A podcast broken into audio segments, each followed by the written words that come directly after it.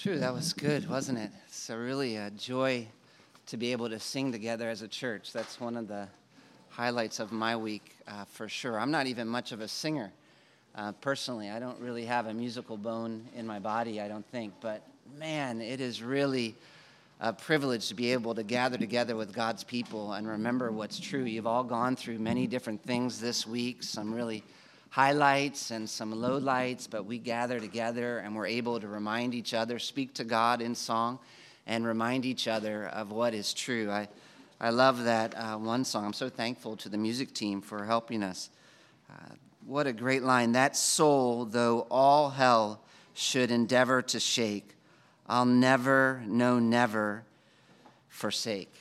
What a, what a promise. Say that to yourself three times. That is just really good news. And it has been a real joy for us as a family, not only to gather together on Sundays with you and sing, but also to get to know many of you throughout the week. It's uh, been fun to meet some of you over Zoom and in your care groups at, for coffee. Uh, please keep it coming. We look forward to more and more of that. I am here for your joy in Jesus. That's really why I exist as a, as a pastor. We're here for your joy in Jesus, and uh, we want to see you absolutely thrive in your relationship with God. And so um, we know, obviously, that a big part of that is what happens here on a Sunday morning as we're looking together at God's Word. And I know I've been kind of all over the past couple weeks, actually, but before we deep dive into one book of the Bible, I'm just wanting to talk about some of the basics, to give some vision, what we're doing here, why we're excited, what we're pursuing, and talk about some of the basics because we've got this great, big message as a church, uh, turn the world upside down message, actually. And the first thing I wanted to do was encourage you that we've got reason to be confident about it. And that was the very first Sunday. You remember we looked at Luke chapter 24. And because we're the one institution on the planet entrusted with this message, we've got to be willing to do whatever it takes to make sacrifices to get it out. We've got to be on the move, you know, let's go, let's take it out. And yet, as we go out there, it's not going to be easy, it's going to be uh, difficult. That's normal. And so, what is there for us to be encouraged about? What is there that will keep us motivated? And that was a couple weeks ago, the beginning of Luke chapter 10, where we saw that we've got to make sure we've got our expectations straight and that we're remembering the privileges that we have as believers, no matter what happens in our ministry exactly. God's been so good to us. And so, as we go out there to make disciples, that's our mission. We are followers of Jesus who want to help other people follow Jesus. And yet, even as we say that, we want to be careful that we're not just getting excited about going out there and making more Pharisees, because the world definitely already has enough religious people who are missing Jesus. And so last week, we were like, let's just make sure we're not just being religious, but actively exercising our faith in the gospel through pursuing humility in our everyday lives and by making daily choices that are based on an eternal perspective. Now, this week, if you'll take your Bible and open to Luke chapter 10, verses 38 through 42, I want to keep going and talk about service. We're here to serve, obviously. We're here to do something. We've got the gospel, we've got this great big responsibility. And we know it's not necessarily going to be easy, but we believe in the resurrection of the dead. And so we want to serve. If you're like me, you're excited and you want to go, you want to do, you want to serve Jesus. And that's part of why I'm excited about this church, honestly. There are so many people here who want to serve and who are gifted to serve. You're, you're really gifted. It's uh, unusual. We've got ability, we've got resources, and we've got desire. We've been blessed. And I know many of you, like me, are ready to go. What can we do? And yet, as we think about doing and serving and getting going and being on mission. There's something that we need to stop and make sure we've got right first. Because it's good that we want to serve Jesus. Uh, of course, serving Jesus is such a good thing. It's the only thing, it's life. But unfortunately, it is possible to get serving Jesus wrong. It's right, but we can get it wrong. And we see that pretty clearly actually in this text that we're going to be looking at today. We're looking at Luke chapter 10, verses 38 through 42. And I, I guess I want to offer up a warning, really. Like, hey, watch out. Because I know you've had a lot of good things going on at CBC all these years. I, I'm amazed, and I'm hoping we get a lot more going on in the next few years. There's a lot to do for Jesus. This is a big world, and we should almost be antsy. Time is short. Let's get going. Let's do something. That's why we're here on the planet right now. We are saved to serve, and yet we want to be careful that we don't make a fundamental mistake as we go to serve Jesus, which will mess it all up. And this mistake is so clearly illustrated in this story about two sisters, Mary and Martha, and the way they related to Jesus. And I love this story because it's a little bit like a parable. It's a true story, it really happened, but it has such an important spiritual lesson about the way we go about serving Jesus here at CBC. It reveals some symptoms that something's going wrong in the way we're serving Jesus. That's first. It's almost like it gives us a test that we can take to evaluate ourselves. And then, second, it, it, identifies the source of those symptoms. And this is important. What is the cause of the problem? And then finally, we'll talk third about a solution how to know something's going wrong, what exactly is going wrong, and what to do when you see something's going wrong.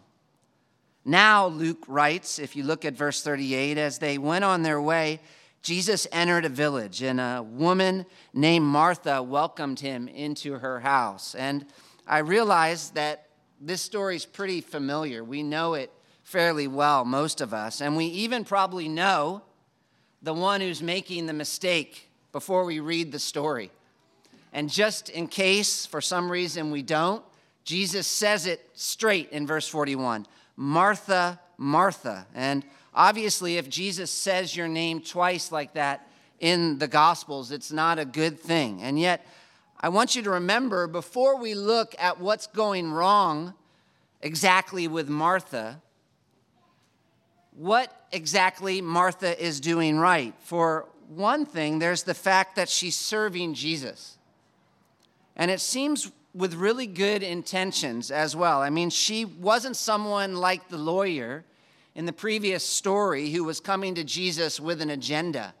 Luke chapter 10, verse 25. She was coming to Jesus sincerely and identifying with him and his mission. And the word welcome in verse 38 tells you that. Luke says a woman named Martha welcomed him into her house, which has to do with hospitality. She's showing Jesus hospitality. In fact, what she's doing is exactly what Jesus had already said people should do as the disciples went out and preached. If you look back at the beginning of Luke chapter 10, Jesus sent his followers out proclaiming the kingdom.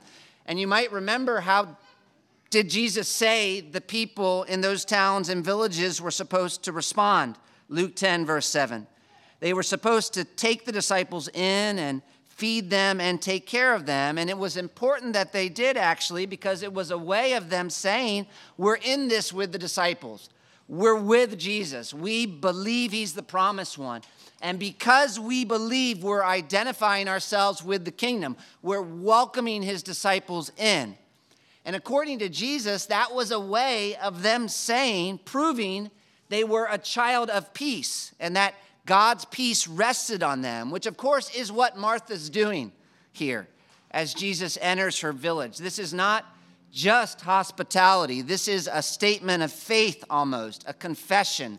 Martha is doing the right thing in the face of some opposition, even. as the Pharisees and others were turning their backs on Jesus. And remember, welcoming Jesus would have included not just Jesus, but also everyone who was following him as well, which makes this welcoming not just right, but fairly costly, actually. If you imagine the 70 or 72 being with Jesus and the 12 disciples are there as well, for sure.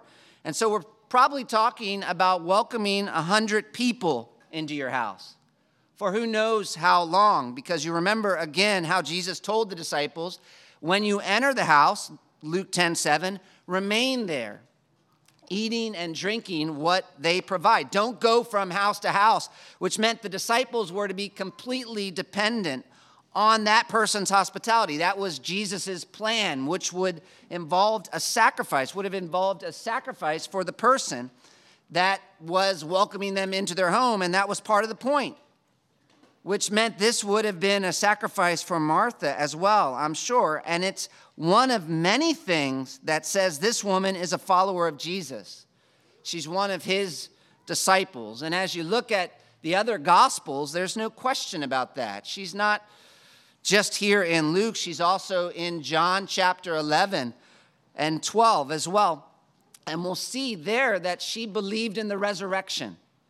And you know the story about how her brother died and Jesus came and is comforting her. And she says that she believes in the resurrection of the dead. That's what she says in John.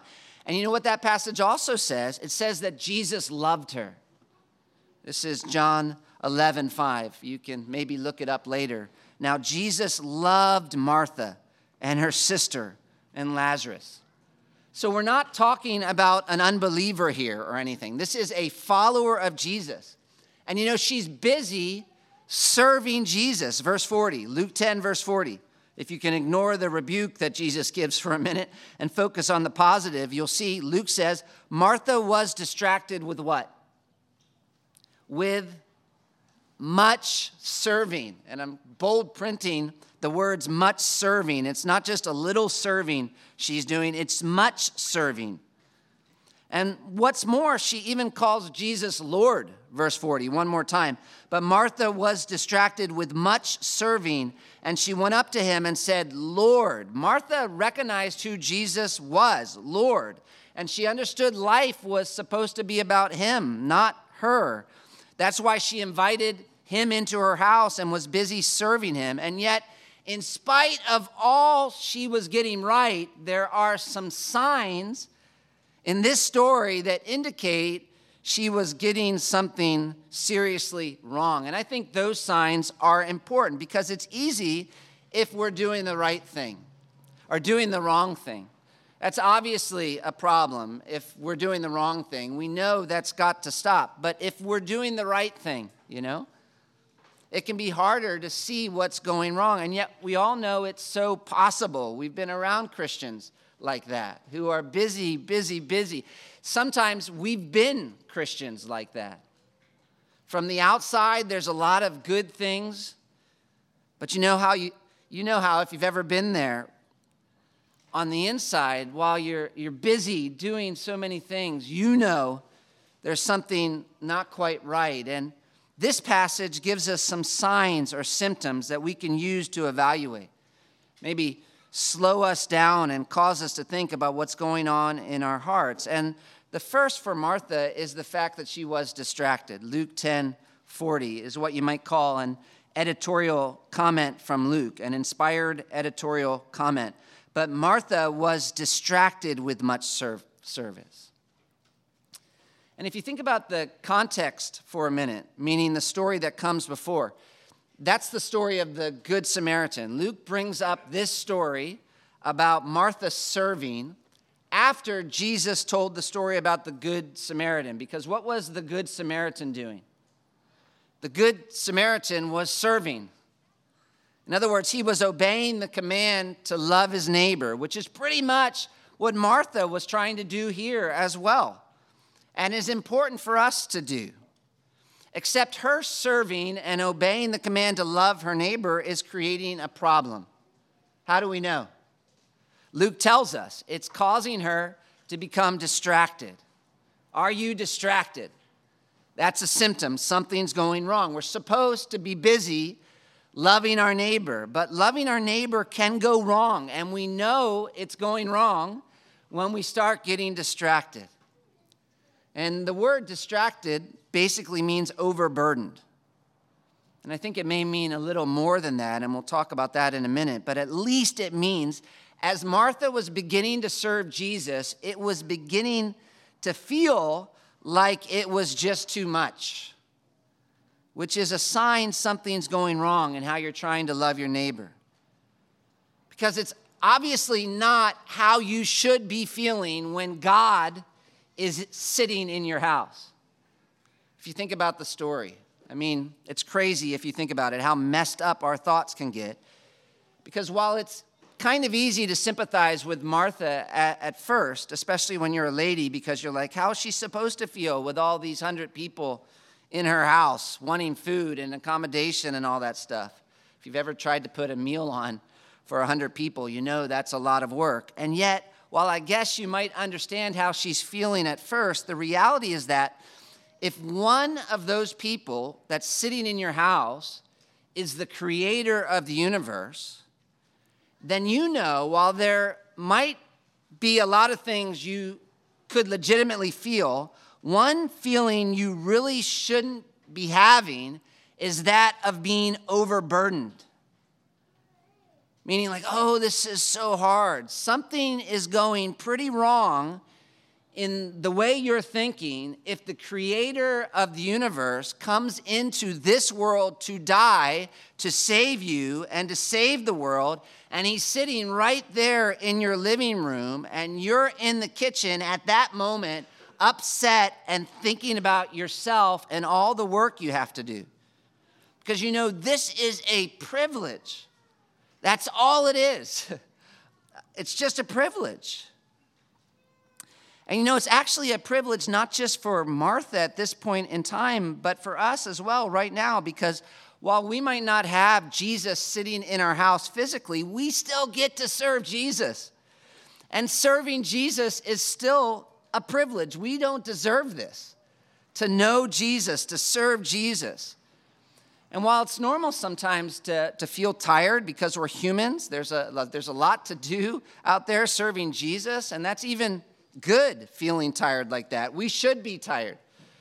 Serving Jesus, getting tired, is not a sin at all.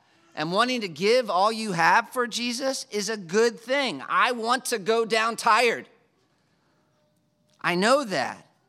But as we're doing all that for Jesus, if we're starting to feel like, ah, this is too much, I can't do this anymore, and the joy is just seeping out of you because you're distracted and overburdened, then you better go back and look at how you're serving Jesus. What's going on? Because that's the first sign. We see here something's going wrong. Now, obviously, I haven't told you yet what's going wrong, but this is the first sign or symptom that something is going wrong. We don't want to get serving wrong. What's the sign we're getting it wrong? Are we overburdened, distracted? Second, a second sign something's going wrong for Martha is that she's questioning Jesus. And these build on each other, really. She's overburdened. But how do you know that you're overburdened and not just normal tired? We know Martha is because it causes her to start questioning Jesus. Verse 40.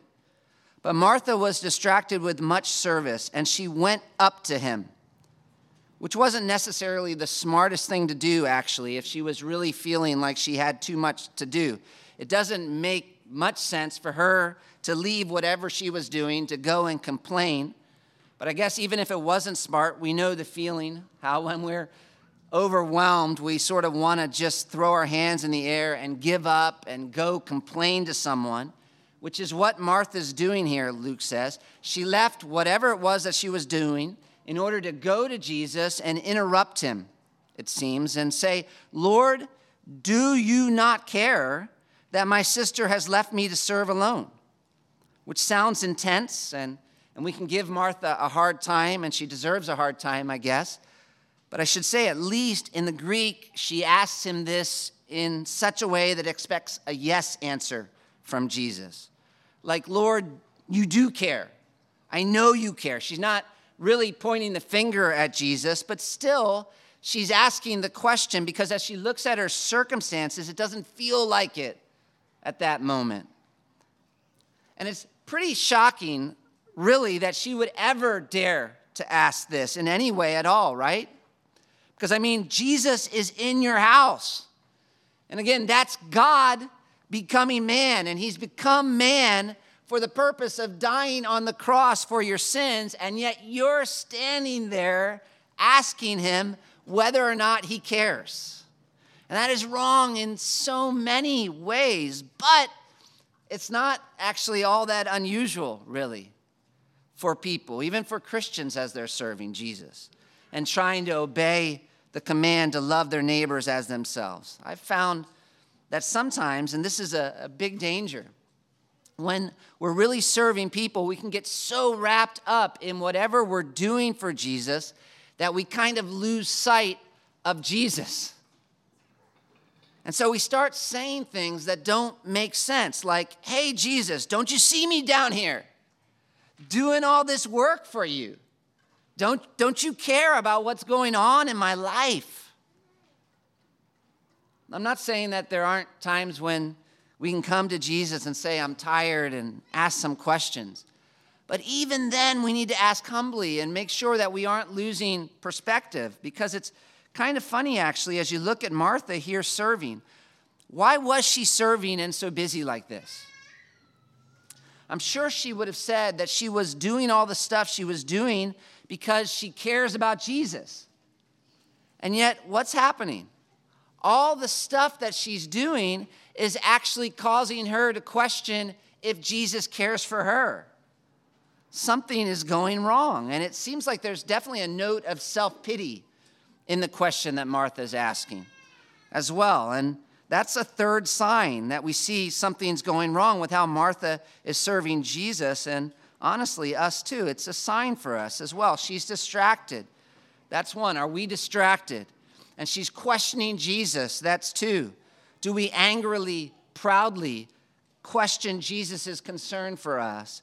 And she's questioning Jesus because she's feeling sorry for herself, which is pretty ironic as well, because she's trying to do what? She's trying to obey the command to love her neighbor as herself here. That's why she's serving. But at the end of the day, who she's loving. Who is she loving? All Martha's thinking about is herself. You see what I'm saying? What's supposed to be about others has become about her. And that takes some, some skill, but most of us are professionals at that.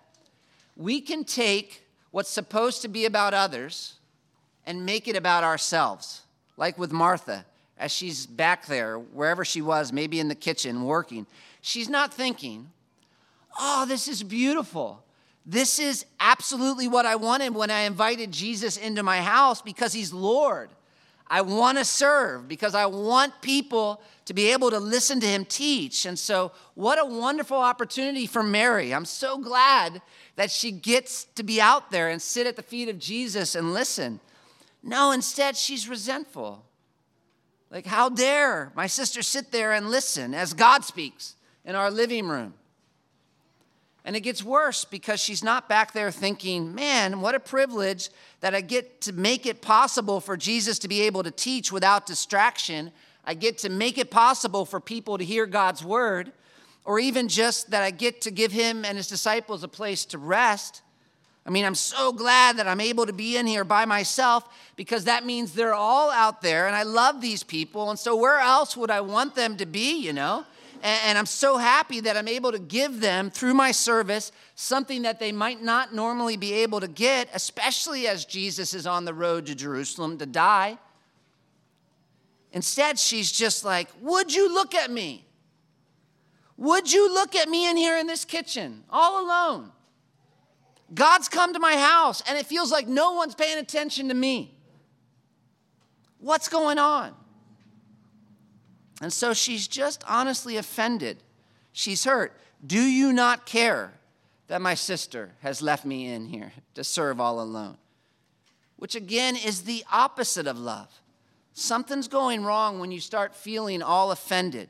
You have to st- start looking at whether you're really loving your neighbor as yourself, because a lot of the time, feeling offended is a sign that you're mostly just loving yourself, using service to love yourself. You may be serving, but something's going wrong. And you need to be more honest because sometimes it can be hard for others to tell, like with Martha. The actions are there, and it looks so good on the outside. And I'm guessing that most of the people looking on might have been saying wonderful things about Martha. Like, can you believe how she invited all of us in and now she's back there working? Isn't she so loving? But if they did, clearly it was because they didn't know her heart, which is coming out here. Because while it might have started out that way, as loving Jesus and loving others, at this point, the person Martha is loving most is herself.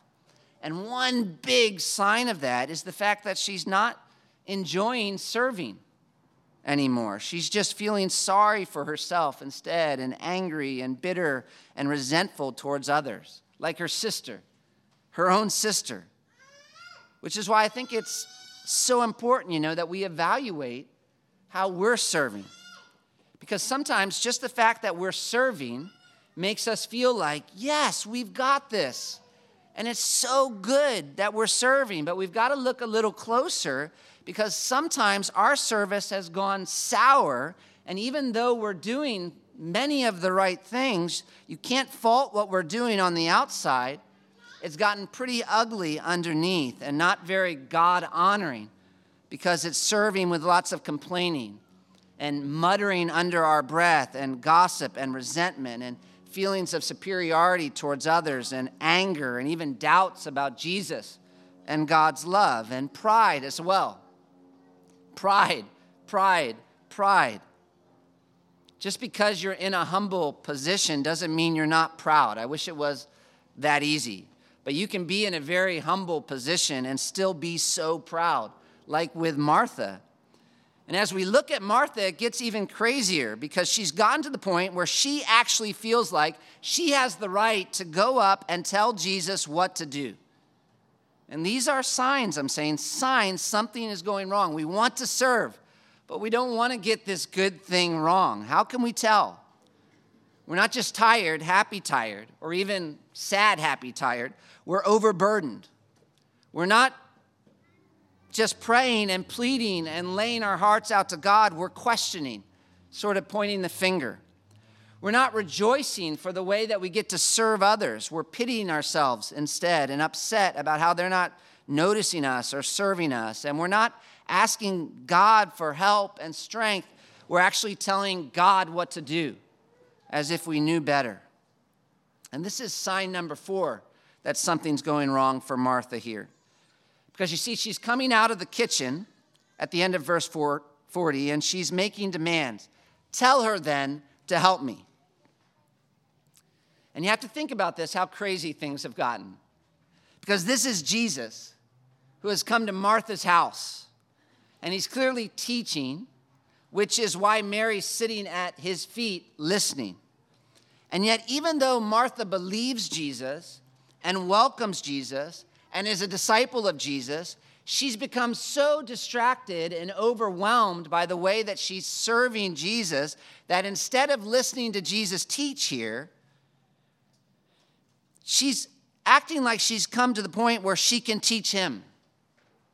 Jesus, I know you care, but you're not really understanding how things should work, so let me help you. Which sounds incredible, actually, and maybe you're like, How dare you, Martha? How dare you?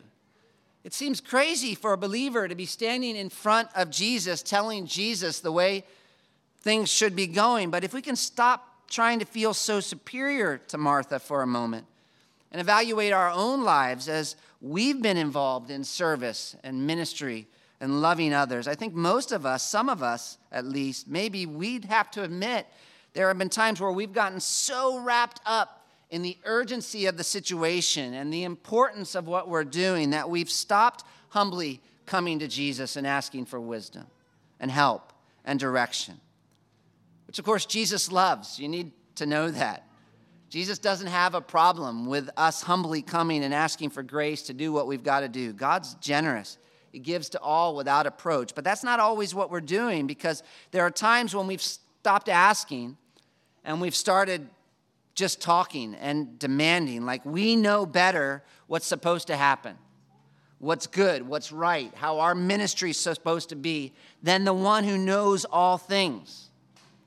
And I mean, it can get embarrassing, really if we could see ourselves sometimes acting as if we were God's God.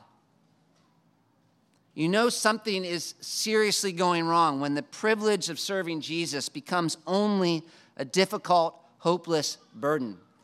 When you're looking in the eyes of someone who died for you and asking if he cares.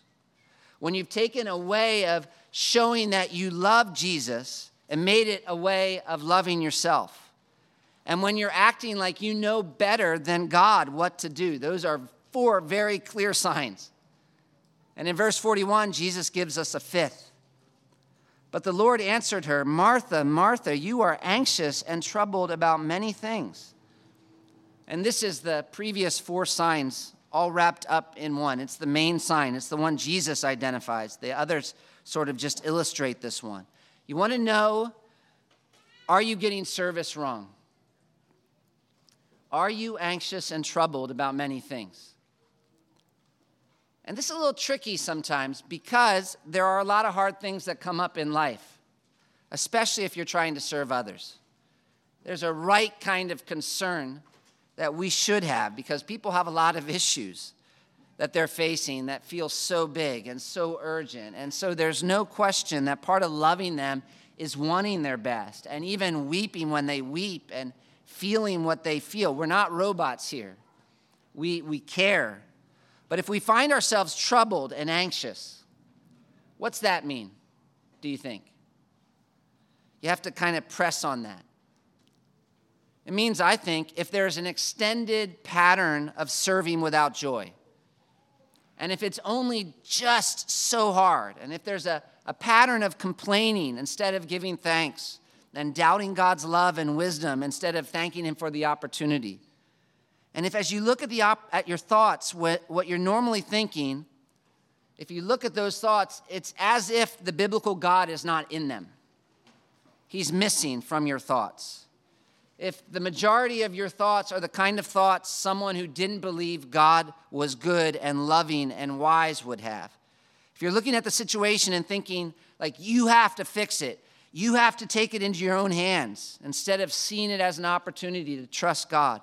If your mind is constantly just preoccupied with all the hard stuff you think you have to do and, and panicked even as a result, that's like a big old warning sign. Something is going wrong, even if what you're doing is right. And Luke moves on and identifies the mistake we're making exactly. Those are the symptoms distraction, questioning, self pity, pride, and worry. But what's at the root? This is second. What's the source of the problem? And what's the source of the problem for Martha is that she's made a bigger priority out of doing stuff for Jesus than she has of listening to Jesus. And this is important to hear right.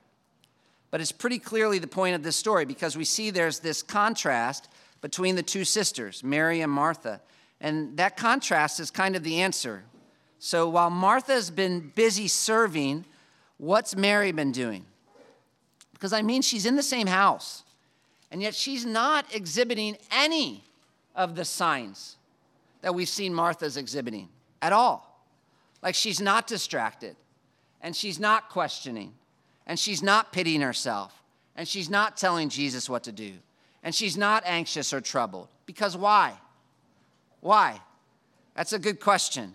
Because it's the same circumstances, and yet there's a different reaction. So, how could she be going through the same thing as Martha and not be experiencing what Martha is experiencing? That's the question. We think it's our circumstances. It's not our circumstances. Mary's going through the same circumstances, but not reacting like Martha. Why? You know the answer. It's because she's sitting at the Lord's feet and listening to his teaching, which I think is the point.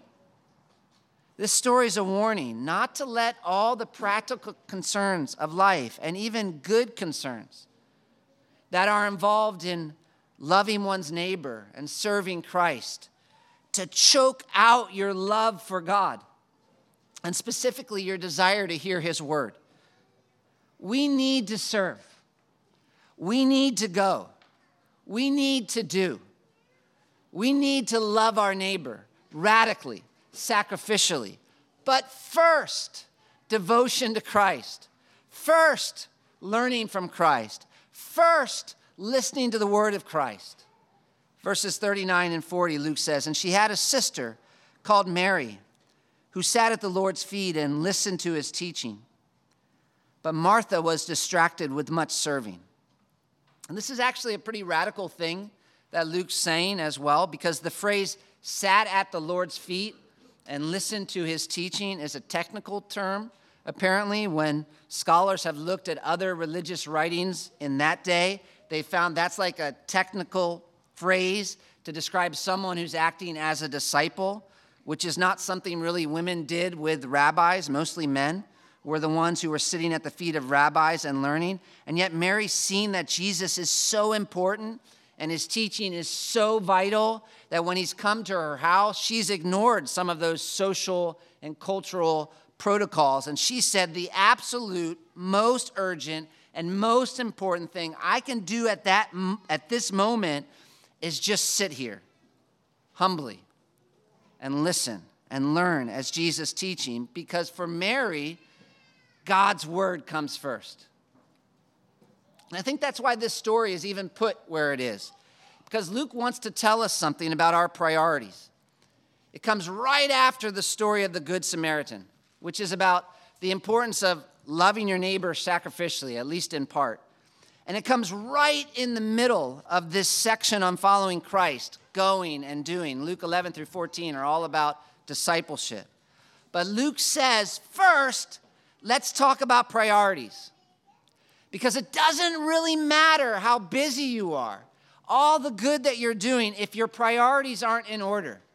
And you have to hear this problems are coming. And by priorities, we, we mean, of course, something that comes before everything else. That's the word priorities, prior, something that comes before. And so when you're talking about priorities, you're talking about what in your life comes before everything else. And you have to get this straight. We have to get this straight. What is your one thing that's not optional? That's fundamental. What is our one thing as a church? And listen, right now, we're not talking about two or three. We're talking number one priority. We're not talking priorities, we're talking priority. And we can talk like that because ultimately there's only one. Jesus says one thing is necessary which is beautiful because it means with all the difficulties that come in the Christian life and all the challenges and all the frustration and all the disappointments and all the demands, even with all that stuff that is pressing down on us, as one man puts it, there is behind all that or beneath all that just one simple thing that is to be the Christian's single greatest priority, which comes before everything else, is fundamental for everything else, defines, informs, and motivates everything else. And if you get it right, it's going to enable you to live the Christian life out. And if you get it wrong, even if you try to do everything else in the Christian life, you're going to mess it all up, which makes getting this right a big deal, obviously. And Jesus tells us exactly what it is in verse 42 when he says, Martha, Martha, you are anxious and troubled about many things, but one thing is necessary. And Mary shows us what it is in verse 42. Mary has chosen the good portion, which will not be taken away from her. It's sitting at Jesus' feet, hearing God's word. And listen, this is important because I'm sure Jesus doesn't have a problem with Martha cooking, cleaning, and doing all this other stuff because those aren't bad things. They're good things and they're even necessary. And yet it was obvious to Jesus as he looked at Martha's attitude the distraction, the questioning, the self pity, the commanding Jesus, the anxiety, the worry those were all signs something was going wrong. And what was going wrong was that God was in her house teaching. You hear me? God was in her house teaching. And that was a privilege and a responsibility that has to take priority over absolutely everything else. And it wasn't for Martha. Somehow it, it started seeming ordinary, which can easily happen to us as a church. Especially, especially if we're getting busy serving. And we need to get busy with serving. But we have to be careful as we do because there are just so many things to do and so many things people are telling us we need to do. And so many of those things that they're telling us we need to do are actually important. We can't say that they're not important, they are important. Like clearly, loving your neighbor radically, sacrificially is important. If you read the story of the Good Samaritan, the one right before this one, where Jesus ends how? He looks at this man who met a stranger and gives up basically everything for the stranger. Jesus looks at that man and says, Yeah, that's what loving your neighbor means. And then he ends that parable by saying, What? Go and do likewise. It's a, it's a command, it's important. We need to go and do likewise. We need to love the stranger with everything we've got. And yet, this next story right after is like, Stop. First, stop. Are you listening? Are your priorities in order? Because get this if they're not, you'll end up not doing either. That's what's so crazy. You can't really love your neighbor well without first loving God. They're, they're connected. And not just connected, there's an order to them. James, Jesus' brother, is going to warn later in the Bible if you hear and you don't do, that's empty, right? So doing is important. You need to do, you can't just hear. But first, you need to hear. There's an order to this, and that order's important. It's not just semantics. You get this order wrong, it falls apart. And you see this all the time, actually. You meet someone who gets excited about adoption and, and they want to adopt. And so they're like, oh, passionate about adoption. But they aren't sitting and listening and enjoying God's adoption of them. How many times does that go weird? It goes weird a lot of times. I've, I've talked to many adoptive parents who have struggled. It's a good thing, but it gets weird because you're not listening. Or say you want to go out and help the poor. You're all passionate about helping the poor, financially poor. Remember, there's a lot of different kinds of poor, but here there's a person who's focused on helping the financially poor. But you're not recognizing your own poverty before God and enjoying the gospel and God's grace to you. I am telling you, so often helping the poor becomes something very strange where you're acting like you are the Savior or you get burnt out because you've made doing something for Jesus more important than listening to Jesus. And it doesn't work. And so I'm saying here at the beginning at CBC that I know there are all kinds of things that we want to do, that I want to do as a church, need to do, have to do as we look to the future. We're excited. We're here for a reason. There are lots of problems in this world. We've got the gospel. Let's go. And we can talk about programs and ideas and activities, but we have to mark it down. It will all go wrong if our single greatest priority is not listening and learning from the revealed Word of God.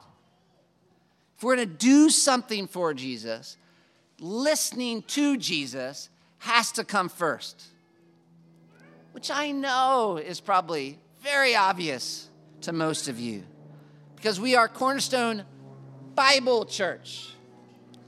But the reality is, we're living in a culture now where there's a lot of pressure to minimize the importance of spending time in God's Word. Do you feel that? I feel that. It's like, what are you doing there? Just sitting. Do something. And we can feel that. Let's go. We need to go love our neighbor. There needs to be action. And yet, again, The thing is, we're not going to be able to love our neighbor well. We're not going to be able to serve well, to do well, unless first we learn to sit and listen. So, what do we do? What's the solution?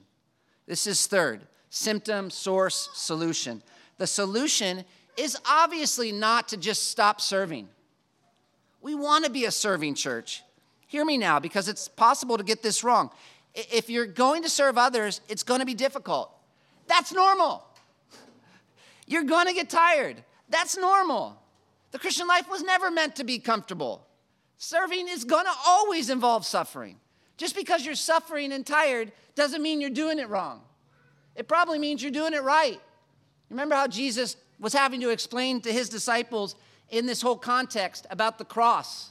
They were thinking of discipleship without a cross. And so, one of the big things Jesus was having to explain to them is that following me requires a cross, and a cross is not comfortable. So, the solution is not to be like, oh, this is just so hard. I just need to stop everything so that I make sure I'm comfortable first. No, we're supposed to serve, and serving involves suffering. But how can we be a church that's marked by the right kind of service? First, we need to slow down and actually evaluate. Each of us personally, we know this, but do we know this? Are you allowing the urgent things in life to keep you from the one thing that's most important? And if you're wondering, how can I know? It's not just that you're busy. That's not what I'm asking, because it's not that easy. We should be busy. It's are you distracted? Are you questioning? Are you pitying yourself? Are you anxious? If so, don't make excuses. The world will give you a million different excuses.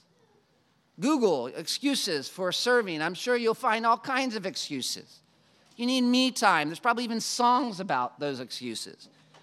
But don't make excuses. Instead, repent and ask why. Why? What's happened? Because serving should bring joy. Serving eh, God by serving your neighbor is like the biggest privilege we've got. It's huge. It should produce so much joy to be able to serve someone else sacrificially. And if it's not, something strange is going on, and you've got to look at why you're serving. Because it's funny with serving. There are good reasons to serve and bad reasons to serve. And sometimes we even start out with good reasons to serve, and then we move over to the bad reasons. And we're doing the same thing, for the wrong reasons. And one of the big bad reasons that people get involved in serving, honestly, is because they want to be the hero. And they're using serving to be the hero. And the thing is, if you're trying to be the hero, you're going against the whole flow of the gospel because the good news is that Jesus is the hero. And even as a church, we're not the hero, Jesus is the hero. We're here to point people to the hero, which is one reason why we need to all make a plan. How do we not get serving wrong? Evaluation. We have to evaluate ourselves. It's not just the serving that's causing all the self pity and uh, bitterness and resentment and feeling overburdened. Something's going wrong. What's going wrong? God, open my heart and expose. Is it because I'm wanting to be the hero? Is it because I'm making loving my neighbor really about loving me? We repent and we make our plan, plan. We make a plan. If we believe listening to Jesus is really the one thing that's necessary, what's our plan? Or more uh, specifically, what's your plan? And I'm not talking about just ticking off a box here. We all like to tick off boxes, like, look at me, I had my quiet time. I'm talking about in faith seeking to listen and learn from Jesus. Reading our Bibles, it's like God is in our house teaching. And so we need to make a plan to put understanding His Word and communion with Him first. Do you have a plan? I'm talking about developing daily habits. This is so simple, but I'm talking about developing daily habits that are in line with what you actually believe. That's why so often we feel like the world. Have you ever wondered? Like, I know reading my, I know listening to God's word is supposed to be first priority, but why am I so overburdened? You know why a lot of times we're so overburdened? We've got the, the words right. We can say it right with our mouth. But if you look at our daily habits, our daily habits are not actually based on what we actually believe. They're based on what the world believes. So we've got all these habits, these ways of living that are based on the world's beliefs. And so it's no surprise we feel like the world. And so what I'm talking about making, when I talk about making a plan, I'm talking about going back to what you actually believe. You believe in the Bible, God is speaking, and starting to develop habits of life that actually match up with what you say you believe to be true. And, and I, I, I don't want to make this too complicated. We believe God speaks through His Word, and so I'm asking do you spend time listening to Jesus on a regular basis, communing, and enjoying Jesus? In other words, are you making listening to God's Word the single greatest priority of your life? You're a doctor, you're a teacher, you're whatever. I know you're not necessarily a pastor, but you are Jesus' disciple. And one of the best ways to show Jesus you love him is to listen when he speaks. And the thing is, I'm convinced that's also the best place to start if we really are going to love our neighbor as well. How can we get serving right? First, listen. If we're going to be a serving church, we want to be a serving church, but serving others well starts with really listening to Jesus. And listening to Jesus starts with making a priority in the middle of the busyness of your life to sit at his feet in faith, praying and expecting him through his word to change and transform you. What a privilege, right? Out of the whole world, out of the whole world, God's chosen to reveal himself to you. God came up with a plan from before the foundation of the world to reveal himself and his son to you. He's chosen you to be his people. He's given you his word. He's given you his spirit so that you can understand his word. Jesus prays for you. The Holy Spirit intercedes for you that you might see the glory of Christ. This is the greatest privilege of life to be able to hear from God, to be able to commune with God. Is this the greatest priority in your life and in our life as a church? Let's pray.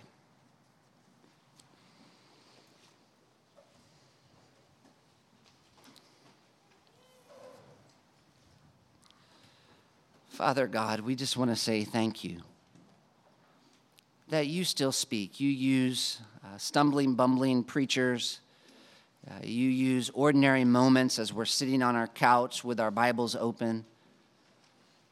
You use all of those opportunities to speak to us. And Lord, we pray that you would make us a church that listens, that really listens, not just to check off a box and say we did something but because we, uh, we prioritize you, Lord Jesus, and we want to hear from you. We want to do, Lord, but first, teach us to listen. And we pray this, Jesus, in your name. Amen.